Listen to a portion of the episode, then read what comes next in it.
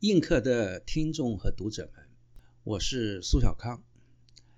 呃，我们继续来聊聊我的新书《瘟世间》。瘟疫这个东西啊，它一定是跟环境的干净和脏啊有关系。那么今天我就要来讲讲脏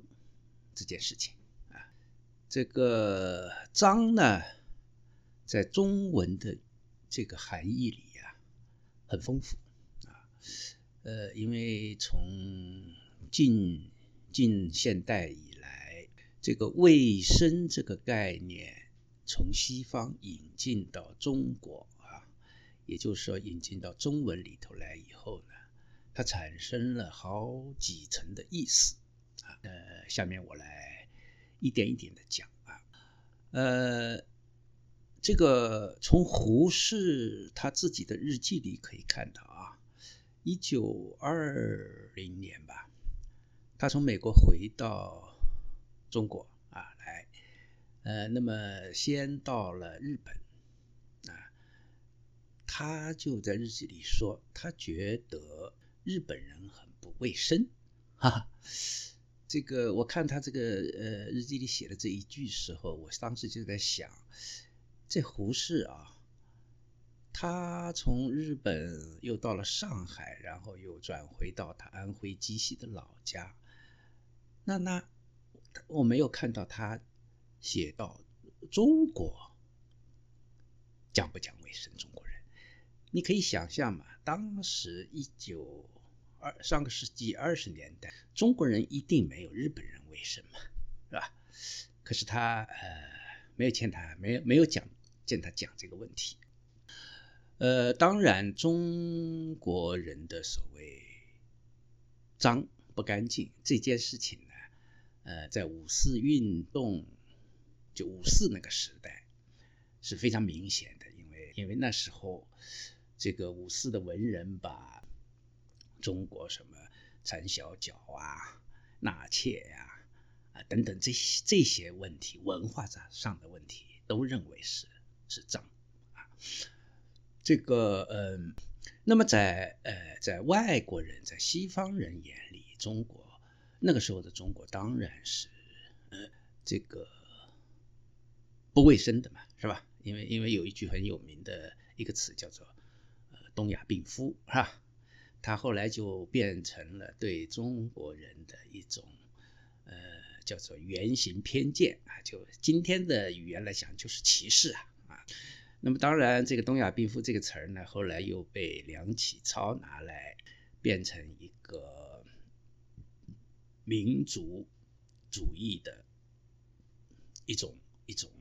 激励中国民族主义的一个词儿啊。当然后来被中国共产党充分的利用，这个我后面还会讲。不过呢，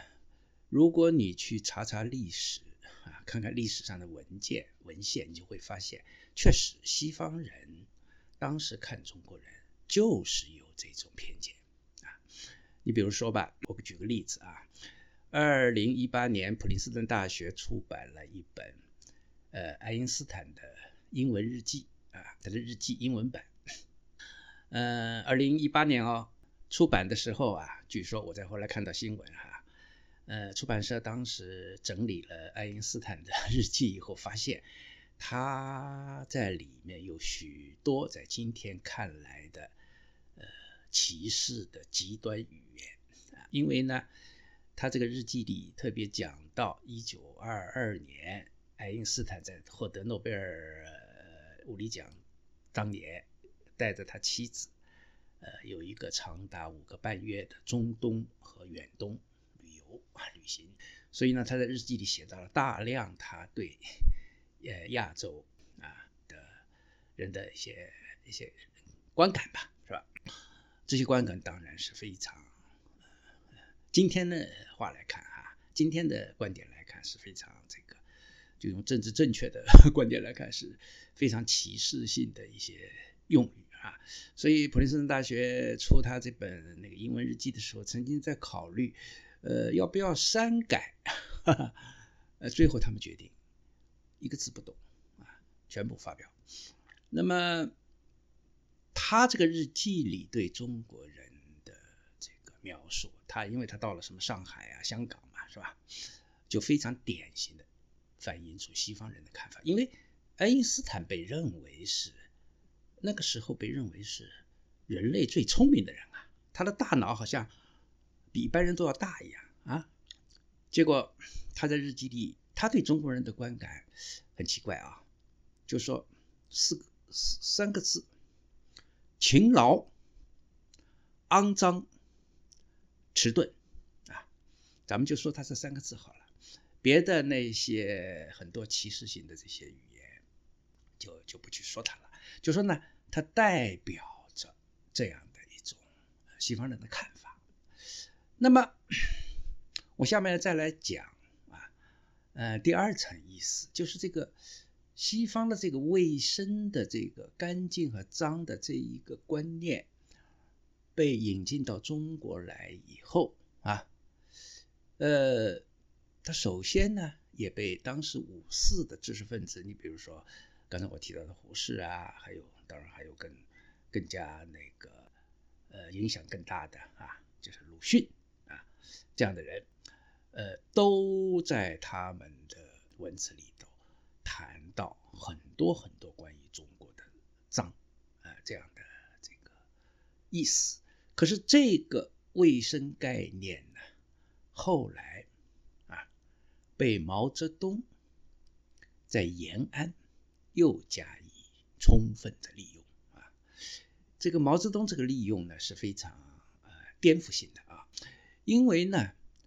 在鲁迅，比如说我们举例讲鲁迅这样的呃。五四文人里头，他们认为呢，老百姓啊，就是呃普通普通人啊，你比如鲁迅讲的什么闰土啊啊，这个他小说里讲的这个华老栓呐，什么等等哈，祥林嫂啊，像他小说里写的这些都是普通人嘛，农民嘛，他们是愚昧的，他们不仅是脏，不讲卫生，而且也是愚昧的，是吧？这样一种概念，那哦，鲁迅的意思，呃，就是说，这样的愚昧的老百姓要靠他这样的文人啊，就是有文化的人去拯救，呃，去改造啊，这就五四以来的一个观念嘛，啊，这样一种观念在延安被毛泽东颠覆了啊，毛泽东就讲过一句话，他说呢。拿未曾改造的知识分子和工人、农民相比，就觉得知识分子不干净了。而且他说呢，知识分子要，他一句有名的话，知识分子要脱了裤子割尾巴，割尾巴。哈哈，呃，这话很明显就是知识分子是猴子啊。有尾巴呀，嗯，这个割尾巴，其实后来就变成了延安的整人的一个运动，叫整风运动。而且呢，那个时候用的词就非常厉害啊，叫做脱胎换骨啊。这个，而且延安整风的口号就是治惩前毖后，治病救人。你看没有？它是一个政治卫生学啊，也就是我刚才讲的，呃，本世呃上个世纪初五四的知识分子从西方引进来的这个卫生的概念，到了抗到了第二次世二次世界大战，也就是我们讲的抗日战争时期，呃，躲在延安的共产党的这样的一个集团里头，它就变成了。一场政治卫生学啊，一个治病救人的整人的这样的一个概念，呃，不不不不是开玩笑的啊，这个概念后来在中国大陆一直升华到，呃，叫做灵魂深处爆发革命的高度啊，这就是这个文化大革命当中的这个这个概念了。啊，所以呢，这个从西方引进的这个卫生概念，在五四时代被带被带入了思想是吧被变成了一场改造运动，一直到今天，在中国大陆都是如此哦。因为习近平要重新回到毛泽东啊，他要继续用毛泽东这一套东西来来整人，来对对人进行改造、洗脑啊啊！这个这呢是我讲的这个关于政治卫生学所谓脏的第二层意思啊。第三层意思呢，我要讲的就实际上中国自六四屠杀以后。发起的，在中国发起的一场大规模的经济起飞的这样运动哈，呃，也就是说，邓小平把中国人从毛泽东那里又拉回到地面，又从灵魂再回到物质啊，在中国实现实现经济起飞这个过程啊，二。你说是二十年还是三十年，是吧？呃，中国现在变成经济上跟美国可以抗衡的最大经济体，可是我们可以看到，中国这块东亚最好的啊山河已经残破不堪啊。这个当然，我们在网上可以看到很多数字啊，比如说。简单讲吧，中国有耕地十八亿亩，据说受污染的耕地就有三亿亩啊，然后森林几乎全部砍光，河流全部污染啊，七大水系全部严重污染。当然，更更加严重的一个问题是空气啊，雾霾啊，我们都知道雾霾的的严重。二二零一零年，马云说呀。马云啊，他说：“我相信十年以后，中国的三大癌症会困扰每一个家庭。哪三大癌症呢？就说肝癌是因为水，肺癌是因为空气，胃癌是因为食物。这个问题呢，现在已经已经非常非常的严重了。大，你像呃，